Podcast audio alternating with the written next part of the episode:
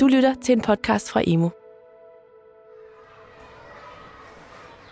Altså god sprogpædagogik har et opskrift, og det hedder maksimal udfordring inden for zone for nærmeste udvikling, sammen med maksimal understøttelse. Hvorfor er et stærkt sprog vigtigt? Hvordan arbejder vi bedst med sproglig udvikling? Og hvordan kan du være en sproglig rollemodel for børn? Klar Tale er en podcastserie om sproglig udvikling i indskolingen. De skal udfordres på en kærlig og men, men tænkende måde, og samtidig skal man understøtte dem, så, det bliver, så de kan kopiere de her udfordringer. Dette afsnit af Klar Tale skal vi dykke ned i begrebet sproglige rollemodeller. Og til det, der får jeg hjælp af Justin Markusen Brown, der blandt andet har en Ph.D. i sprogpædagogik. Altså, når vi har børnene identificeret, så skal vi have de langsigtede briller på. Og når jeg siger langsigtet, jeg mener 10 år Og, det, øh, og det, det er ikke det, vi gør lige nu. Det er ikke opmærksomheden, det er fagligheden. Altså, vi skal blive dygtigere, og øh, vi må aldrig bare hvile på lavbærene. Jeg hedder Ane Carlsen, og jeg har en baggrund som lærer og børnehaveklasseleder. Nu arbejder jeg som læringskonsulent med fokus på sproglig udvikling for alle elever.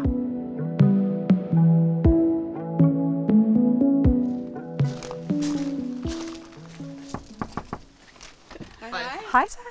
Hvor vil du gerne sidde hen, Justin? Uh, det bestemmer I bare. Du har ikke sådan en fast plads. uh, nej, jeg bliver lidt flyttet rundt. Altså, jeg plejede at sidde der, men det gør min kat lige nu, så jeg ved ikke om... Hvordan endte du egentlig her i Danmark? Øh, altså, det skal nok siges, at jeg er dansker. Min mor er, er dansker, på den måde jeg er dansk statsborger, men jeg er født og vokset op i Canada. Og øh, det sjove ting var, at den første uge, jeg var her, så blev jeg indkaldt til session faktisk. det, jeg kunne næsten ikke tale dansk, så det var lidt sjovt. Velkommen til Danmark. Ja, ja, velkommen til Danmark. Ja, og, men, øh, og så færdiggjorde jeg min bachelor i Canada og tænkte, nu skal jeg lige have lidt mere i Danmark, fordi det, det er spændende i Europa. Øh, kan man, kan man opsummere din Ph.D. og sige, at den handler om pædagogisk kvalitet og efteruddannelse? Men det er præcis det, den hedder faktisk i sin titel. Så, Nå, eller, så det kan man godt. Den stil der. Altså, nu kan jeg ikke helt huske det, men det var, det, det, det, jeg er ret sikker på, det var det, der stod. Om de seneste 10 år har du så beskæftiget dig med børns sproglige udvikling. Dels i dit Ph.D.-projekt, men så også i dit eget firma, Sprogklar. Hej derude, det er Justin og Fabio fra Sprogklar det er så rigtigt. Altså, jeg blev færdig med kandidaten i, i 2009, så det er faktisk næsten 15 år, men øh, jo, det er rigtigt, ja. Men hvis jeg må være lidt uh, indrømme noget, altså jeg, jeg er ked af, at jeg har gjort tingene i den her rækkefølge. Det, jeg føler som om, at, det, at jeg først i virkeligheden er kommet i praktik. Det, det er langt mellem at få noget at vide cirka, hvordan børn udvikler sprog, til at omsætte det til en meningsfuld praksis i et kontekst, som hedder Danmark. Og det, Ja, vi siger til hinanden, at vi er konstant i praktik. Jeg, jeg sidder her og tænker hele tiden på alle de ting, jeg ikke ved. Men min baggrund, det er, at jeg kommer fra Canada, som er et land, hvor man stiller 100 børn ved siden af en medarbejder og siger, værsgo ud. Ikke? Altså, sådan er det ikke her. Der er nogle helt andre rammer. Du er jo også forfatter til et artikel på EMU, som der hedder Udfold elevernes sprogfærdigheder i børnehaveklassen. Ja.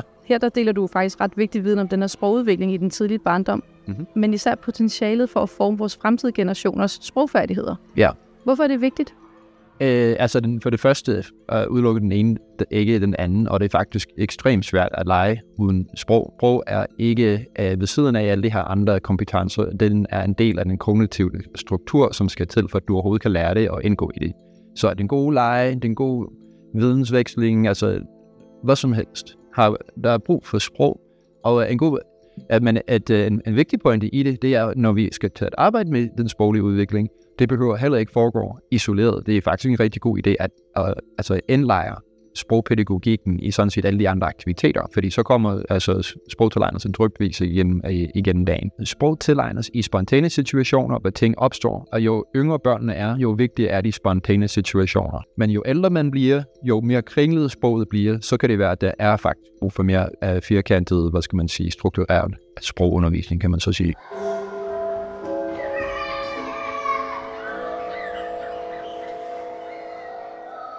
Fortælle lidt mere om, hvordan man styrker det her fysiske sprogmiljø?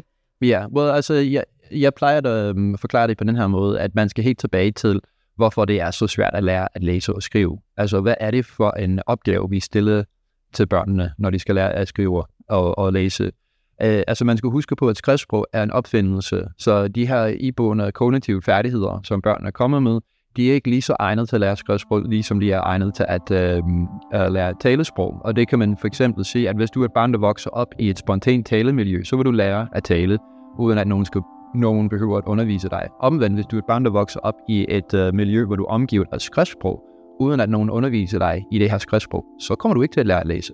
Så vil du være en alfabet, fordi skriftsprog kræver hardcore undervisning i, hvordan man gør det.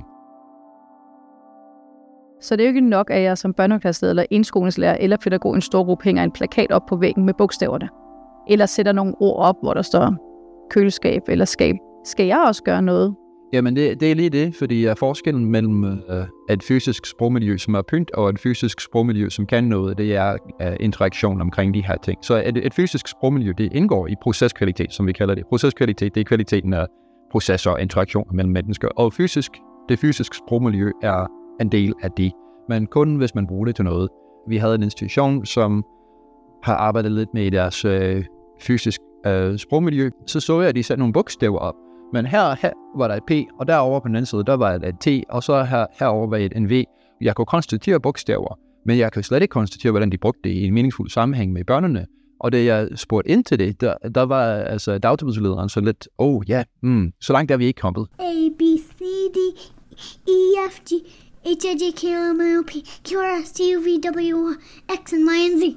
Det var ikke noget kritik af den dagtilbudsleder. Det var kritik til mig selv. Jeg tænkte, næste gang jeg underviser det, skal jeg faktisk bruge meget mere tid på at tale om interaktionsdelen omkring det her, hvordan vi opmuntrer brug af det, og gøre det på en god måde, så det ikke bliver undervisning, men det er sjovt og spændende, og tale mindre om stille nogle bogstaver på væggen. Hvordan vil du drømme om, at dit barns klasseværelse bliver indrettet sådan med henblik på det at styrke sproget og det fysiske miljø? Altså, jeg tænker, at øh, det, der hænger på væggen, det, der er nede i børnehøjde, skal være sammenhængende med det, læreren arbejder med. Øhm, og øh, det allerbedste, det er, hvis de, hvis de er for eksempel bogstaver, som børnene kan få i hænderne, eller i, i det mindste røre ved. Øh, og det er bare i forhold til bogstaverne. Det er en rigtig god idé, at man gør det, øhm, altså man, det er en god idé, at man stiller bogstaverne op i deres rækkefølge, fordi det skal man også lære, altså hvilke rækkefølge kommer bogstaverne i. Men det er lige så vigtigt, at man tager det enkelte bogstav ud og præsenterer det på en meningsfuld måde. Måske alle de børn, der har et, et navn, der starter med P, de får deres navn sat ind under P-bogstavet for at signalere, at skrifttegnet P giver den fonetiske lyd. Øh, og det er faktisk svært for alle børn, som ikke har øvet deres fonologiske opmærksomhed. Så hvis miljøet kan opmuntre til det, det er også rigtig godt. Så kan man skrive de ord, som man forestiller sig kan være nye for ungerne i den uge. Så lad os nu sige, at man har et tema om om et eller andet. En rejse til Canada, kan man så sige. Fordi jeg kommer fra Canada, det var bare det, jeg kunne tænke på.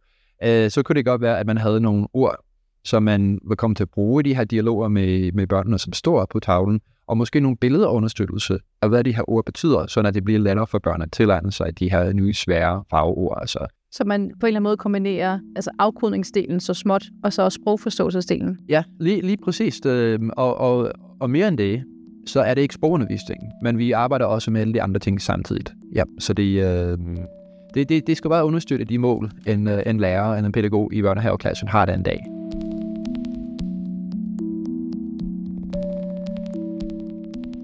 Kan man sige, at vi øh, fagpersoner ude i skolerne er en form for sproglige rollemodeller? Øh, ja, det kan man godt sige. Altså, sproglig rollemodel i sig selv er ikke noget videnskabelig betegnelse. Hvad man kan sige, det er en pædagogisk paraplybetegnelse for mange gode adfærd øh, som man kan praktisere som praktiker, som giver godt sprog, øh, ifølge forskningen. Så, en, øh, hvad vil det, så hvad vil det sige at være en sproglig rollemodel? Det er en person, som først og fremmest har en indstilling. De er indstillet på at være en rollemodel. De skal vise vejen frem. Øh, men så skal de også vide, hvad, det, hvad de skal gøre sådan rent lavpraktisk. Og, så det betyder, at hvis du har et barn, for eksempel, der siger noget, så kan du gentage det tilbage med et andet ordvalg, eller en korrekt udtale, hvis det var en, øh, en, en fejl i udtalen, eller noget i, noget i den stil. Det er en sprogstrategi, som gør en til en sproglig rollemodel. Øhm, det er en anden måde at være sproglig rollemodel på. Det er at være opmærksom på at bruge et varieret sprog med børnene. Øhm, en udfordring for nogle praktikere nogle gange, det er, at de taler under niveau. Det vil sige, at de ikke er opmærksom på, hvor mange ord barnet egentlig er i stand til at lære. Øhm, altså man får lyst til simpelthen at tale lidt mindre fyldigt sprog, fordi børnene måske ikke er så gamle? Det kan jeg godt forstå, men det er faktisk ikke særlig god sprogpædagogik. Altså god sprogpædagogik har et opskrift, og det hedder maksimal udfordring inden for zone for nærmeste udvikling, sammen med maksimal understøttelse. Så hvis, og hvis målet er, at børnene skal rykke hurtigt, og de skal få udfoldet deres øh, potentiale, så skal de udfordres på en realistisk måde, men så skal kvaliteten og understøttelsen være meget, meget højt. Og når man er en rigtig, rigtig dygtig sprogmedarbejder, så er det det, man kan. Øh, og det kræver øh, viden, men det kræver mest øvelse. Altså man skal sådan set øve sig til at være sådan en. Det, det, det er ikke os alle, der er født på den her måde. Jeg er bestemt ikke født på den her måde. Så jeg, har, jeg, jeg bliver bedre hver gang, jeg ser en videooptagelse af mig selv i interaktion med børn. Og se, hvordan jeg måske taler under niveau, eller lidt for meget. Og nogle gange det sker, det er over niveau, men som regel er det under niveau. Og jeg mangler den her understøttende dimension, det man kalder stilisering i, øh, i didaktisk og pædagogisk litteratur. Så en sproglig rollemodel, der er egentlig en, som er en rollemodel, rent sprogligt over for børnene, og så forestille sig hele tiden, at det, jeg selv siger, det er det, børn har mulighed for at tilegne sig. Men indstillingen også er, de skal udfordre på en kærlig og man, man tænkende måde, og samtidig skal man understøtte dem, så, det bliver, så at de kan kopiere de her udfordringer, jeg stiller op. Og en udfordring i forhold til sprog, det er, at man bruger lidt sprog, som er lidt avanceret for børnene hele tiden, så de hele tiden kan rykke videre i deres progression. Jeg tænker især, Justin, på de her børn, som ikke kommer fra et stærkt sprogmiljø, for eksempel hjemme, ja. eller som ikke har været i et dagtilbud, hvor der var et stærkt sprogmiljø. Hvordan kan man i indskolingen være særlig opmærksom på de her børn? Øh, altså den, den første ting er at, øh, at finde frem til de børn, som ikke har aldersvarende sprogfærdigheder. Der står en børnehaveklasseleder og tager imod 25 øh, nye elever her i august måned. Ja, ja. Kan den børnehaveklasseleder lige finde ud af, hov? Det er også, det er også virkelig svært. Øh, altså, vi har nogle værktøjer. Vi har sprogvurdering, øh, som er en screeningsværktøj, som kan være med til at udpege de børn, som, har, som med højere sandsynlighed har nogle sproglige udfordringer. Øh, så det kan man bruge. Øh, sprogvurdering så fanger ikke alle børn, så man skal også primært bruge sin sund fornuft i situationen. Altså en sprogvurdering for eksempel, det skal altid uh, aflæses i kontekst, og måske primært i forhold til andre samarbejdspartnere ude på skolen, altså læsevejlederen og sprogvejlederen, og, muligvis en logoped, hvis man uh, tænker den vej. Men uh, det, er sær, det er særligt udfordrende i forhold til børn, der lærer dansk som andet sprog. Uh, hvis du har et barn, der kun har lært dansk i to år, og man sprogvurderer dem, jamen det, det er super høj sandsynlighed for, at de var scoret lavt på sprogvurderingen sammenlignet med en kontrolgruppe af et sproget dansktalende men skal man så ikke bare sige, at det er også fordi, at han er tosproget, det kommer nok? Ja, men det er den kæmpe udfordring, og det vil være en fejl, at hvis man gør det. Men det kommer øh, ikke af sig selv. Øh, det kommer ikke af sig selv, og, det, og problemet er, at den samme andel af tosprogede børn, som etsprogede børn, har sproglige vanskeligheder, så man kan være både tosproget, har dansk som sprog, og sproglige, sproglige vanskeligheder. Så, så man, skal, man skal aldrig bare tænke, at øh, ja, vedkommende score lavt på sprogvurderingen, bare fordi de er tosproget. Man skal faktisk ind undersøge, jamen, hvordan går det på de andre sprog, for eksempel? Altså, hvad er der andre ting, der kan indikere, om det her handler om noget andet end sprogligt, øh, om, om barnet ikke har haft tid nok til at lære det danske sprog. Men brug alle de værktøjer, der er, øh, og være, ja, være meget øh, ihærdig med det. Men fordi, hvorfor, er det vigtigt? hvorfor er det vigtigt at sætte tidligt Øh, og ja, men det uh, hænger sammen med, at effekten af indsatsen er sammenhængende med, hvor tidligt man starter. Altså ikke altid, men uh, oftest ved de, altså også i forhold i forhold til at udvide øh, barnets livsmuligheder. Altså lad os nu sige, at vi har et barn, der går sejlet igen med øh, skolesystemet, uden at der har været en særlig stor pædagogisk understøttelse omkring øh, vedkommende. Og lad os nu sige, at nu er vedkommende 15 år gammel, de læser mere som en 11-årig selv, i stedet for at læse som en 15-årig, og så er det her, vi tænker, nå, det skal vi lige gøre noget ved. Det er en kæmpe, kæmpe opgave at hjælpe det her, den her liv til de samme livsmuligheder, som en anden elev, som var måske havde en, øh, har udviklet en højere kompetenceniveau. Øh, omvendt er kløften væsentligt mindre, når børn er syv år gamle. Så hvis vi kan få øje på de mønstre, der er, de børn, som ligger i den lavere ende af, af skalaen, og virkelig sætte ind med understøttelsen her, så kan vi sørge for i det mindste at, at minimere øh, graden af det kløft, der kan være mellem de børn, som har udfordringer, og de øh, elever, som ikke har. Og det, det er jo kun godt. Det er en meget sympatisk og medmenneskelig ting at gøre, tænker jeg men det er et, i den grad et spørgsmål om faglighed. Man skal have vid, en korrekt viden, man skal have øvelse i det, man skal have en god samarbejde. Der er mange ting, der spiller ind i det. Det er ikke, det er ikke noget, der bare hviler på en person som sådan. Der er mange faktorer, der spiller ind i det, om det lykkes eller ej.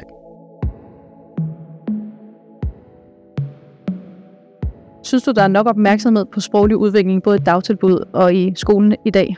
Altså Danmark er et land, der virkelig går op i børns sprogudvikling. Altså det er endda skrevet ind i dagtilbudsloven, og af folkeskoleovne og alle mulige ting. Så øhm, jeg tror, at det, jeg vil sige i forhold til det, det er ikke opmærksomheden, det er fagligheden. Altså, vi skal blive dygtigere, og øh, vi må aldrig bare hvile på lavbærerne. Øh, men øh, øh, særligt, når det har noget at gøre med sproglige vanskeligheder, læsevanskeligheder og andre ting, hvor, hvor hvor tingene bliver meget komplekse, øh, og hvor det er vigtigt, at man agerer øh, inden for rimelig tid, så er, det, så, er det, så er det noget, der hviler på fagligheden faktisk. Så opmærksomheden er, er der, tænker jeg, men vi, vi, øh, vi arbejder hårdt på at blive dygtigere alle sammen og, og løfter i, i flok. Ja.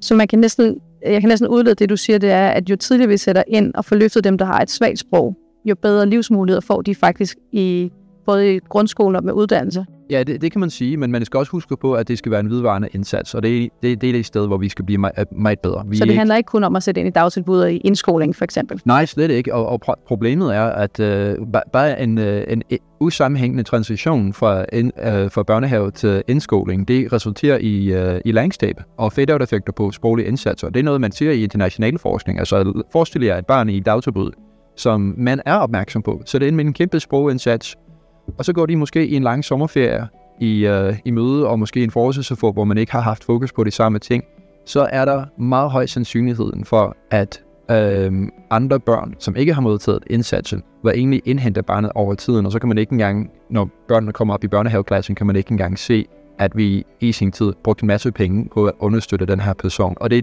lige præcis der, vi skal blive dygtigere. Den sammenhængende, kontinuerlige indsats, som ikke ophører, efter 20 uger, 30 uger. Man skal, altså når vi har børnene identificeret, så skal vi have de langsigtede briller på. Og når jeg siger langsigtet, jeg mener 10 år frem. Og, det, øh, og det, det er ikke det, vi gør lige nu. Lige nu arbejder vi med at løfte fagligheden, og alle gør deres bedst inden for den del af programmet, de arbejder med. Men vi, øh, altså, hvor, hvor mange sprogindsatser i dagtilbud bliver fortsat i børnehaveklassen? Øh, jeg ved det ikke, vi er ikke forsket i det. Jeg gætter på meget tæt på under 5 procent, øh, uden at jeg helt ved det. Og det tænker jeg er en forbedringspunkt, fordi det, har, øh, det, er, øhm, det giver mening, det er bevist i forskning, at det er en god måde at arbejde på. Det giver også et klart mål for det næste skridt i vores fælles udvikling. Vi bliver dygtigere hele tiden. Og jeg, øh, når jeg kigger 10 år tilbage, jeg tænker, hold da, hvor folk bare bliver god til det her. Og jeg, og jeg også selv bliver dygtigere hele tiden igen med de her ting. Uh, som sagt, jeg føler, at jeg er hele tiden i praktik. Men øhm, det, det er helt sikkert det næste ting. Hvis vi virkelig skal rykke de børn, som er i, det, i den laveste anden skalaen her, og som virkelig knokler med at komme igen, kommer igen med skolesystemet, med de samme livsmuligheder som de andre, så er det det langsigtede, kontinuerlige, sammenhængende indsatser, som batter noget. Det er jeg ret overbevist om. Og så fokuset er især på overgangen fra dagtilbud til skole, og måske fra førskole til børnehaveklasse, hvis man kører det på den måde. Og altså, måske alle øh, skifte i virkeligheden. Jeg tænker alle skifte i virkeligheden. Altså, det, som sagt, det, det er ikke noget, vi har vanvittigt meget øh, forskning i. Øh, der er lidt øh, mest omkring overgangen fra børnehaven til indskoling. Men øh, øh, altså, hvis du har et barn med sproglige vanskeligheder i 3. klasse, de går næppe over sig selv de, det kræver øh, den, den rigtige indsats, og, øh, og hvis det for eksempel er et tilbud, som barnet modtager i 20 uger, 30 uger, så er det, hvad så, når de her 30 uger er tilbage, altså er omme? Altså, men tingene skal fortsættes. Så der er ikke noget quick fix?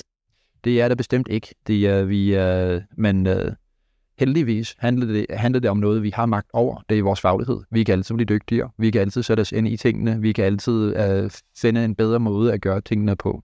Så der er ikke noget quick fix, men omvendt er, den fix, der er, er noget, vi kender til. Det er faglighed, det er uddannelse, det er, at vi, at vi lander os op af det, der som forskning egentlig siger, virker, og der er rigtig meget i det internationale forskning at, uh, at lande sig op af.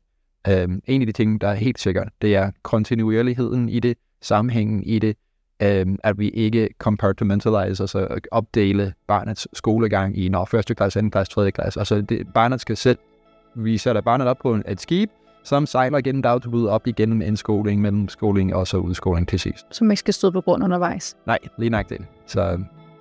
Tusind tak, fordi vi måtte komme og lytte til dig i dag. Selv tak. tak for besøg. I næste afsnit af Klar Tale træder vi ud af kontoret og helt ind i klasseværelset. Vi besøger Dorte Olesen, der arbejder på Højmeskolen i Odense. Og så er der noget med, hvordan et æg kan understøtte elevernes sproglige udvikling. Og husk, at du altid kan finde mere viden og inspiration om sproglig udvikling, blandt andet Justins artikel på emo.dk. Du har lyttet til en podcast fra Emo. Find mere viden på emo.dk.